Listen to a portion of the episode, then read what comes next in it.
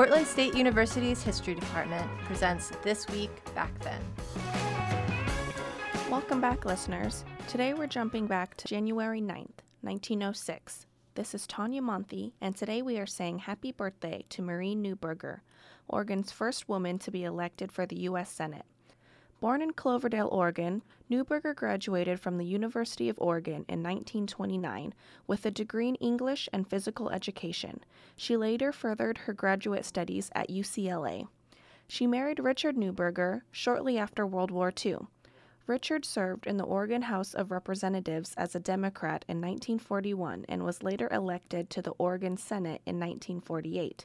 Maurine's interest in politics sprouted during her work for her husband's campaigns.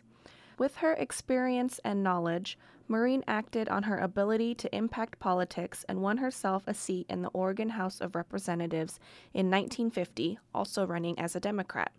Though the Neubergers were outnumbered by their Republican colleagues, their popularity and hard work made a revitalization of the Democratic Party in Oregon possible.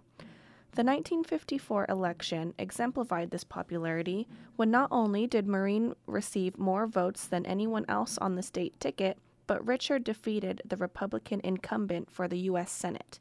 The 1950s show that women had become increasingly important to the Democratic Party's electoral strategy.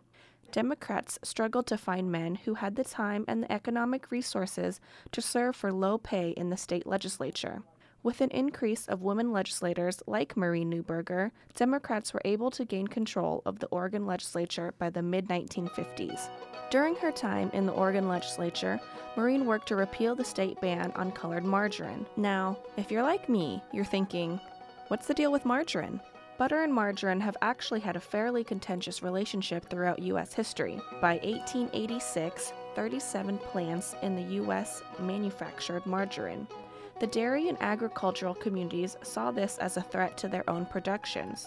Margarine continued to bring about suspicion and fear, and ultimately regulations. By 1902, 32 states, including Oregon, had imposed color constraints on margarine as a means to ensure margarine producers weren't deceiving the public. This forced margarine to remain the unappetizing color of paste. In order to make the butter substitute more appealing, people took to coloring margarine themselves. Margarine became more popular during the financial hardships of the Great Depression and throughout the dairy shortages of World War II. More and more people began consuming margarine, and the regulations on the product became a hassle for consumers. Eleanor Roosevelt openly promoted margarine in a 1959 commercial. Years ago, most people never dreamed of eating margarine, but times have changed. Nowadays, you can get a margarine like the new Good Luck, which really tastes delicious. That's what I've spread on my toast. Good Luck. I thoroughly enjoy it. Thus, the need for Maurine to don an apron and demonstrate with a mixing bowl and sticks of margarine on the floor of the state legislature the laborious process of coloring margarine by hand as a means to gain votes to overturn this out of date statute. This demonstration served to bring Maurine a certain kind of fame. Now, the color of margarine may seem marginal, but Maurine also fought for consumer issues, education reform, and initiated programs for students with special needs during her time as a state legislator.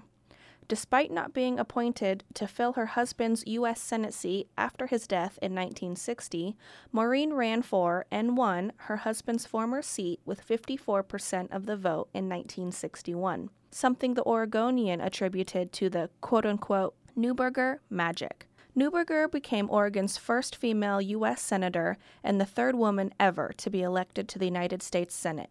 Some of her most memorable work as a senator dealt with consumer rights, tobacco regulation, and sponsoring women's rights bills supporting equal pay for equal work.